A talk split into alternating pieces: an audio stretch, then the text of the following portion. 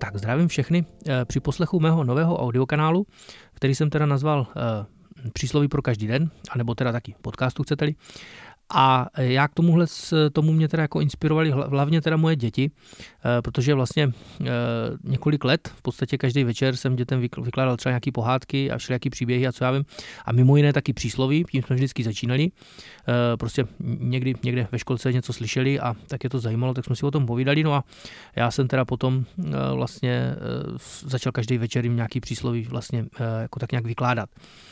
No a Vlastně ta inspirace v podstatě hlavně spočívá v tom, eh, tady k tomuhle tomu eh, vlastně podcastu, že totiž ty děti v podstatě takhle malinký, já nevím co, pět, šest let, eh, tak jako dokážou prostě se ptát takovým způsobem, který opravdu může až teda překvapit a mě teda rozhodně.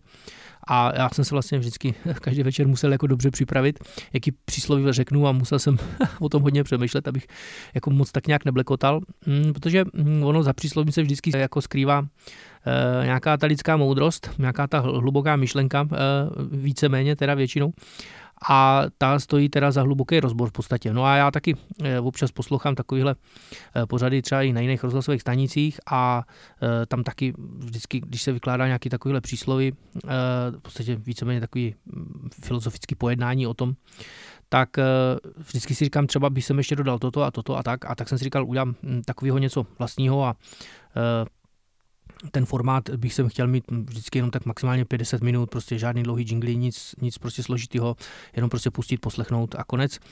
Eh, aby to bylo jako nějak zatěžkaný. Nicméně, nicméně přísloví dost často zatěžkaný bývají a eh, často mě napadají hluboký filozofický rozpory. A tak uvidíme prostě, co z toho vznikne. Dobře, tak já bych jako začal a první teda přísloví, eh, vzal jsem to hnedka úplně první podle abecedy, který mám teda nahraný.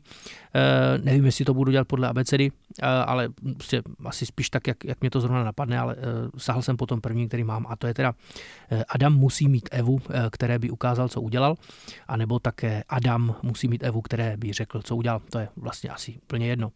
Takže já, když jsem eh, teda přemýšlel vlastně, eh, jestli v tomhle tom přísloví hm, vlastně musí být nutně ten Adam a Eva, jestli by třeba nestačilo to přísloví říct ve formátu, každý vlastně potřebuje někoho, abychom mu teda nějak ukázali, co jsme teda udělali, Eh, tak jsem si vlastně uvědomil, že ten Adam a Eva je tam vlastně strašně důležitý, že sice by to přísloví šlo říct i jinak, ale ono by potom eh, nemuselo znamenat přesně to, co vlastně znamená. Eh, domnívám se teda, teď to přísloví prý, teda pochází z Německa, je to prý německé přísloví, Domnívám se, že stejně jako hm, každý jiný přísloví, nebo víceméně každý moudrý jiný přísloví, je vlastně tak nějak jakoby okoukáním jako té přírody, že jo? toho okolí kolem nás, že to je vlastně vypozorovaný od pradávna.